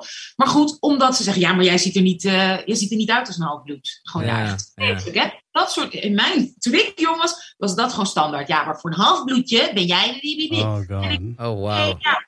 En dan zei mijn agent dat ook. En dan zei, weet je, de casting director dat ook. En de regisseur en iedereen. En dan zat ik daar al- als enige, met 22 op zo'n set. Ja, maar het is goed dat je het benoemt. Want ik heb ook heel veel eh, vriendinnen. Toevallig eh, een vriendinnetje die wel gelukkig eindelijk een keer gecast was. Maar die heeft dus inderdaad niet de features van een Marokkaanse vrouw. Ehm, dus die komt op, op eh, castings voor Marokkaanse vrouwen. Want ze wordt nooit gecast voor de witte vrouw natuurlijk. Maar, en dan wordt ze zeggen, ja, bent je bent niet Marokkaans genoeg. Dus dan zijn haar features niet wat zij zien Ja. als Marokkaan. Dan denk ik ook, who are you to dictate? Ik zou dat- nooit the volgens mij gecast worden als Marokkaanse vrouw in een film. Maar jullie mogen mij casten. Ja? I'm dramatic. Yeah, you are. So I can, I can... I want to do a documentary on your dating life. Maar, Ja. Ja. Ja. Doe maar. Maar bij ons, eh, DM me.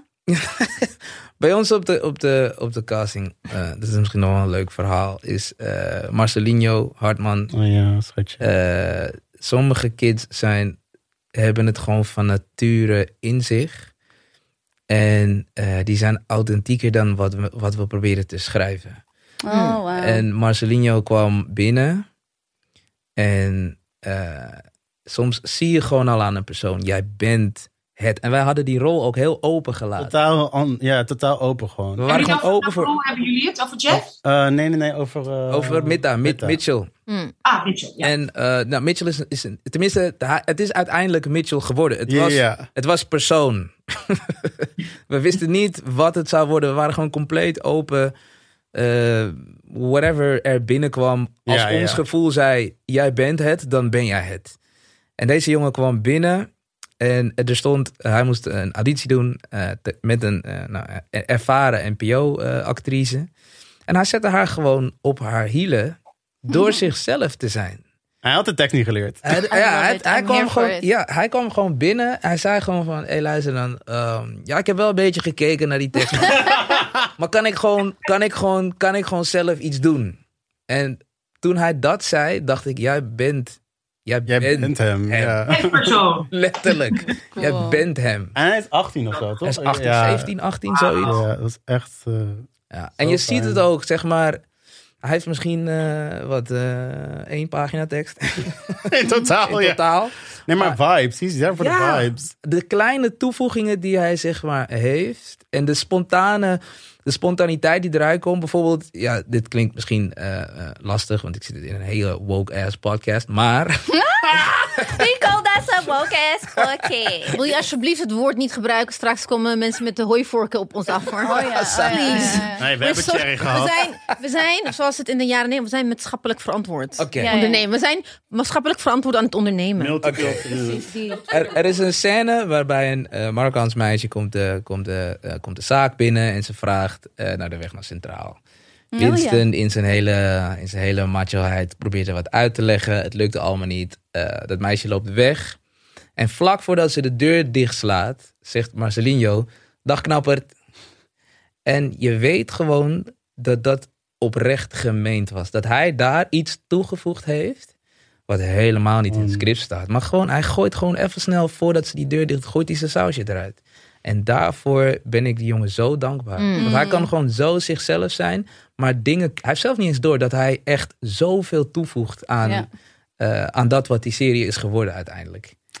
Manju, jij bent niet echt wat dat betreft een soort Aaron Sorkin, hè? Die vindt Oh dat nee, dat, elke inflectie, elke komma, elke weet ik veel, eh, a moet zoals in mijn script staat. nee, maar ik kan, kan ook er helemaal niet met die... Ja, ik vind het echt een vreselijke manier van werken. Ja, ook Succession is ook al die aan één stuk door van, van, van snappy dialogue. Ja, en, en zeg maar, ik snap het heel goed, want, want bij Sorkin eh, kun je niet een zinnetje veranderen, want dat heeft consequenties voor de Ja. hele scène. Ja. Ja. Alleen, ik wil gewoon niet zo werken. Ik wil gewoon niet zo, en dat vind ik ook zo fijn aan Savi, hij wil ook niet zo werken. Dus Ja. ik vind het veel, wat ik altijd, en dat merk ik ook bij vakkenvullers, zeg maar, als je de, als je de, eh, de acteurs vrijlaat in, in de boodschap. Weet je, ze snappen de boodschap, ze zeggen, snappen wat ze moeten zeggen. Maar ze zeggen het op hun eigen manier, met hun eigen eh, ja, interpretatie. Het wordt altijd beter. Ja. Dus uh, nee, ze probeer ik helemaal niet te zijn. Wel qua over structuur. Maar, samenwerken, en, Ja. over samenwerken en werk gesproken. Ehm, weet je, nou, Manju, wij hebben het er veel met elkaar over gehad. Nou, als jullie een beetje Dipsaus kennen, onze luisteraars zeker weten hoe vaak wij soms wanhopig zijn. Zeker ik, omdat ik al echt, echt al een tijdje meeloop. Van hoe langzaam, hoe traag die echte verandering nu gaande is. Ja. Oké, maar nu hebben we dit succes. Een prachtige serie, helemaal, weet je, naar, naar jullie eigen, hè, op jullie manier gemaakt. Met, met, met jullie interpretatie. En ook inderdaad super divers. Dus hoe ver staan we nu, zeg maar, als we het hebben over die revolutie? Is die nu officieel ingezet? Met? Zo jullie bij. is die officieel Manju. Nee, die mag jij geven. Ik ga een depressief Man- antwoord geven. loopt nu weg. Dat, dat is al antwoord genoeg, denk ik. Laten we, laten, hoe kan ik dit positief brengen? Maar waarom is het altijd positief? Waarom niet I eerder? am. Um, ik, ik, ik, oh god. is, zijn we, nee, we zijn echt nog, dit, this is, we, we touched the waters met couriers. We hebben, we hebben een zeven minuten speelveldje gekregen en een, en een kwartier om te laten zien wat kan. Eh, something that's actually deemed impossible als je kijkt naar de kwaliteit van de shots door een Libanese eh, cameraman. Als je kijkt naar het acteren, als je kijkt naar het groepsgevoel, als je kijkt naar de kleuren, als je kijkt naar art direction, als je kijkt naar styling, als je kijkt naar de interpretatie van het script, als je kijkt naar de vrijheid van de acteurs, hebben wij gewoon een topprestatie neergezet. Ik kan niet anders zeggen dan dat. But we just touched the waters. Dit is een voorbode van wat, met, van wat andere regisseurs van kleur en andere schrijvers van kleur en andere acteurs van kleur zouden kunnen, mits ze een veilige omgeving hebben om hun ding te Ja, doen. precies. Ik denk dat dat er wel echt een hele belangrijke is. Op Right? welke... Zeg ik nu Ja, niet? je welke het plek je dat doet. Ja, je zegt supergoed. En, en ik denk ook, zeg maar... ehm, ik denk dat heel veel mensen het gevoel hebben van... het gebeurt toch wel?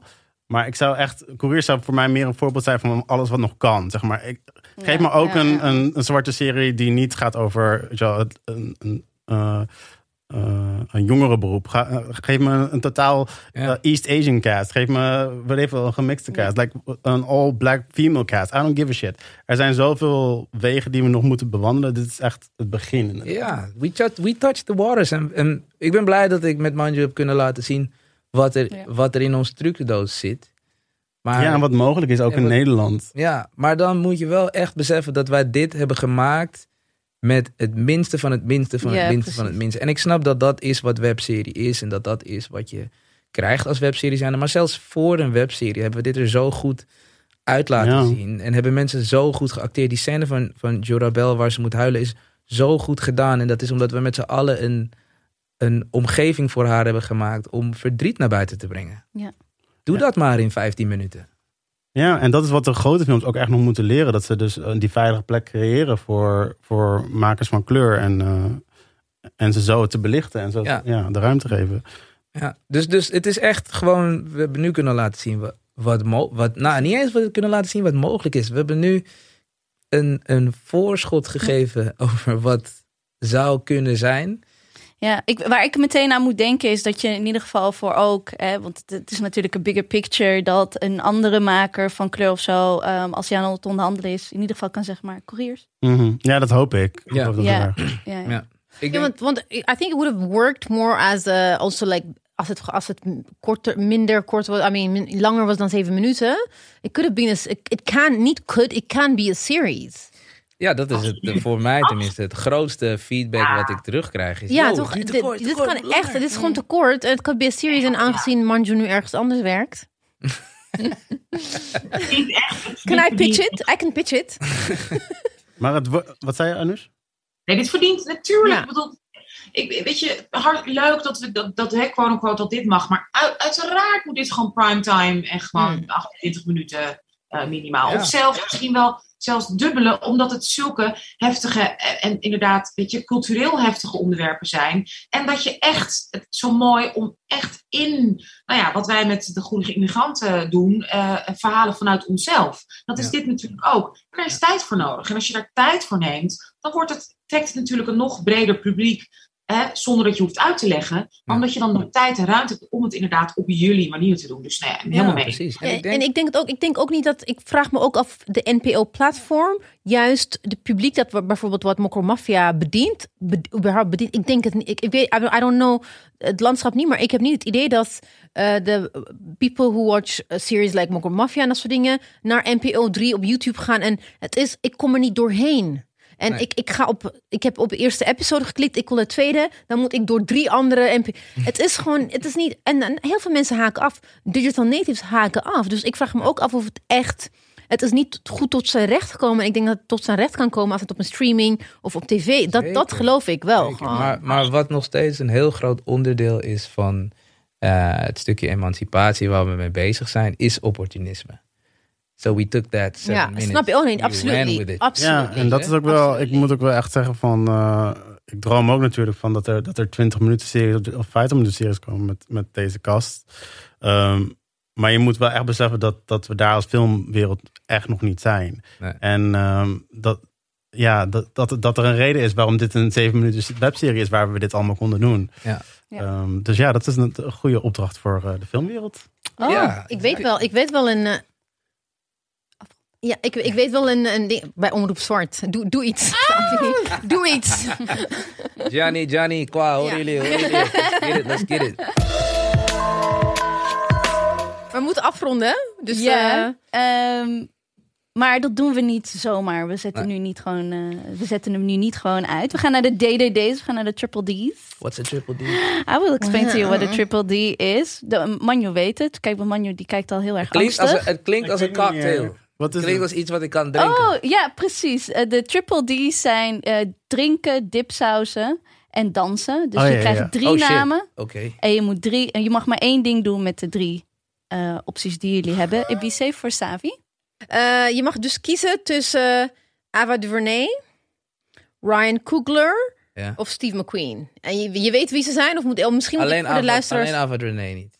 You're, you're kidding me. Auw, auw, I know. What, what, Sorry. what Ja, Help me. ik, Wie- ik, wie- ga, ik ga mijn schoenen even uittrekken nu. Let's go, let's go. Wie- She's een African-American eh, regisseur, onder andere van Queen Sugar. Oeh. En ook nog Wrinkle in Time. Wrinkle in Time. Oké, Eh, die serie, hoe heet die? The, the one with the... Colin in Black and White. Oké. Over Colin Kaepernick. Die Ja. is nu zien. Komt eruit over Ja, zijn ze is jeugd. echt... eh she's, she's, she's been... 13. De documentaire 13. Ja, Ja, die bedoel ik. 13, Oh, ja. oké, oké. Nee, dan weet Ja. ik het. Oké, oké, oké, oké. Ja, dus Ava DuVernay, Ryan Coogler van onder andere... Ava DuVernay. Ik Ja. vond René, Ava DuVernay. Ja, Ava DuVernay. Ja, wel. DuVernay. Ava. DuVernay. Ze zit bij, ze zit bij release, zij zit bij release cards. Ja. Eh, ja, nee. Oké, I got it. Oké. Dan- Eva, heet zij niet Eva? Eva? Ava, Eva. Eva, volgens mij ook. Ja, Ja. ik dacht, oké, ja. In het. Nederlands heet ze gewoon Ava hoor. In Nederland een- spreken we Nederlands. Zit gewoon en- een aardje in? Eh, wat, was mijn, wat was mijn keuze? Eva dipsausen. Duvernay. Ja, nee, maar ik Nee, kan... drinken. ik kan Ryan, oh ja, Drinken, dipsausen en dansen. Ja. dansen. Dipsaus is basically, je appt, je belt, je doet alles met die eh, persoon. Ik zou eh, met Ryan Coogler zou ik echt dipsausen. Want eh, toen ik hem zag eh, in interviews en hij had een soort slang, toen dacht ik, oh, als hij Black Panther kan regisseren, dan kan ik ook iets regisseren. Oh. Dus met, met hem zou ik any day appen, bellen, yo, where you at? Hmm. Eh, dan, oké, dipsaus heb ik nu gehad. Drinken en dansen. Drinken. Eh, ik zou... Mag ook thee, hè? Koffie. Hoef Nee, niet meteen... nee, oké. ja, ik zou denken, ehm, ik vind drinken eh, het meest belangrijk. En dan zou ik echt iets drinken met Steve McQueen. Waarom? He's from the Caribbean. Er zijn weinig regisseurs die uit de Caribbean komen. Ehm, ik ben heel erg gefixeerd op de Caribbean, omdat ik vind dat er eh, in die cultuur ehm, of, en in dat stuk van de wereld er heel veel prachtige verhalen, kleuren en geuren ehm, zitten die helemaal niet worden benut. Totaal niet worden benut. Sterker nog, bij Courier zie je dat ik voor het eerst reggae gebruik als filmmuziek. En dat is eigenlijk al een tipje van de sluier van hoe erg ik geobsedeerd ben met eh, alles wat in de Caribbean gebeurt. Dus ik zou Steve, met Steve McQueen wat willen drinken en ik zou hem echt vragen hoe hij eh, dat authentieke van de Caribbean elke keer weer op eh, het witte doek krijgt. En met Eva DuVernay Eva, excuse us. Ava! zou ik willen dansen. en waarom zou ik met haar willen dansen? Omdat ik eh, nog heel veel meer wil proeven van haar werk. Want zij heeft wel de maatschappelijk relevante en meest krachtige werken gemaakt voor zwarte mensen. In. Oh, dus je gaat zo'n persoon worden die met je gaat dansen... dan de hele tijd in je oor gaat schreeuwen. oh, is that what you're gonna do to Eva? Ja, ja, Even over incorporation. Hey, I saw your movie. Exactly, ja. Oh. Nee, het is... Het is ehm, Poor woman. Ja, Steve. ik ga je gewoon eerst zeggen, Steve. Ik kan niet met Steve McQueen dansen. Ik zou te veel van hem willen weten. Dus je gaat zitten. Dus ik ga Eva met deserves to dance too, because She she's been fighting the good fight. Exactly, exactly. Steve doesn't suffer fools, though. Je, je vragen better be good, otherwise... We hebben hem hier in de we hebben hem in geïnterviewd. Heb We hebben hem geïnterviewd. Ja. Ja. Oh, nee. Ja, dat luister maar terug. Het is een mooie uitzending. En eerst zei hij van een half uurtje en toen hij wilde niet meer weg. Nee. Ja, Steve echt. don't play. Maar even serieus. Steve McQueen. Als je, als je kijkt naar wat hij allemaal heeft gemaakt. En hoe hij de Caribbean Ja.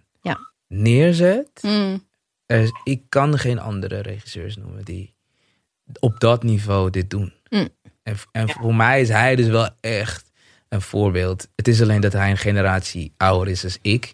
Dus ik kan niet dipsausen met hem. Because he be like, dude, I got kids. Ja, klopt. No, that's true. Shit to do. Ja. En Ryan Coogler was like, yo, where you at? Ja, I'm drunk. Waar ga je? Ja, club, let's go. Als je tegen Steve zegt, eh, drip, Sorry, drop a eh, pin. ik, ik dip zelfs ook gewoon met dertigers hoor. Dus even voor. Oké, jij dacht dat jij hier misschien vanaf zou komen. Maar ook jij krijgt drie keuzes. Hè?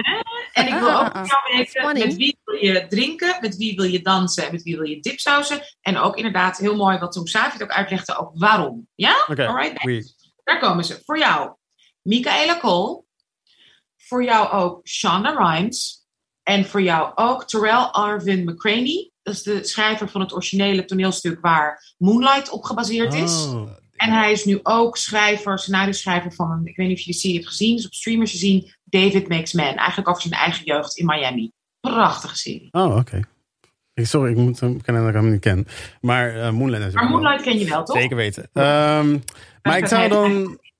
eh, ja, ik denk dat ik met hem, met hem gewoon moet gaan eh, dansen. Ga je ook in zijn schreeuw? Why? Oh my. Niet om het... te- Nee, want ik wil juist niet al die trauma... Want dat wordt gewoon een hele trauma, traumatized conversations. En ik denk dat we allebei gewoon wat de lol kunnen gebruiken. Ehm, dus met hem zou ik dansen. Waarom? Because I can't, I can't with other writers, man. Het wordt gewoon heel depressief. We gaan meteen, zeg maar, ja, I can't. We, moeten, we hebben lol nodig. Ik heb lol nodig. Gun me dit. en ik, Nee, het is jouw keuze. En dan heb je nog, dan heb je nog drinken over en dipsaus. plus, maybe he's cute. I don't know. Like, uh, Can we see a picture? Kunnen we een foto zien van? voordat we oordelen. Precies, ja. Maar het gaat ook om de innerlijke. hè? Het gaat, Nee, het gaat om de- uiterlijk. ja, maar daarom- ja. Zie je, bij mannen is het... eh, True. Ik begon met innerlijk, maar daarna word ik toch weer oppervlakkig. Ehm eh, Oeh, he's cute. oh, nee, hou op. He's cute. Laat me kijken, laat me I'm kijken. me taken, kijken. I'm taken. Oh, nee, met hem. Ja man, that's a beautiful man. Look at his face. That's a beautiful man. That's a I'm gorgeous... taken. That's a natural a, highlight. That's a midnight snack. Maar het is toch leuk om mee te dansen dan juist? Ja, is- dan eh, gaan we gaan helemaal dansen. Fine ass. Real. Oké, oké. I waar kind of waren feel we? attacked now. I don't feel safe no more. Oké, en nu? En verder. Oh, Jesus, dit is wel, eh, dit is Sophie's Ik ben echt zo benieuwd wat je met Shanda gaat doen. Ik, Ik ook. ik kijk je aan. Ja, en we hebben nog Michaela Cole. Ja, Ja, ja, ja. Nou, ik weet het wel, maar... I mean, Michael, je moet toch wel... Je moet Nee, ja, ik zou gewoon, ik zou denk ik drinken met Michaela en dipsaus met John, omdat ik wil haar niet kwijt. Ik zou niet aan één drankje genoeg hebben. Ik, zou, ik wil haar in mijn leven en ja. Oké. Ben je niet mee eens? Nee? Ik wil weten, ik wil, ik wil weten waarom je Michaela loest. En Shonda Dips. Ja, wat is Michaela niet meer jouw generation? Voor mij, ik had dus in my mind, hoe ik zeg maar kennis heb mogen maken met Manju, I'd be like, definitely dipsaus Michaela. Oh, ja? Ja, in my mind. Nee, maar ik ga best wel, ik ga best wel goed op de tegenstellingen. Dus zeg maar, niemand in mijn echte, zeg maar, directe omgeving is exactly like me. Ah. Dus eh, ik denk dat ik veel, veel langer kan uithouden met zonde. En dat ik Michaela en ik op een gegeven moment gewoon alleen maar, ja, je hebt gelijk. Nee, jij hebt geluid. Nee, jij- jij- Met Shonda kan je nog discussies hebben. exactly, because I think she's she's more. Problematic. Yeah, exactly, and she's more neoliberal than we like to Oh, admit. Ja. Dus ehm, ik denk dat ik daar wat, eh, wat langer mee eh, een relatie wil hebben. Maar drinken met Michaela would, would be everything you, you expect it to be. Like crying, laughing, loving, alles. Anousha zou de thee van trouwen doen met eh Michaela Kool, toch? Ah ja, snap ik ook wel. Trouwe baby's, ja. Bij haar, bij haar, bij haar ben ik gewoon you, zeg maar. Ja. Ja, wat? Anousha, ik wilde zeggen stalken. je hebt het hier niet met me. I- I- weet je, dat is lekker van ouder worden. Je kent echt je fouten. Thank you so much. Dit was echt een proper... Jullie hebben de... You took the D really well. Thank you. Ja, en ook, als ik jullie was, zou ik ook luisteren naar interview met eh, Steve Ja. McQueen. Because he, had, he, has the mo- he, had, he made the interesting choice. Dat, die is ook mogelijk. People don't know, hè? Ja. Hij, Oh, kreeg ook- made an interesting choice. Die hij heeft an ook de DDD's gekregen. No. Of course, maar- Ja, ja, he made an interesting choice. Nu ben ik echt benieuwd. Mm. Nou, listen. We zetten het in de show notes. Speciaal voor jou. Let's do it.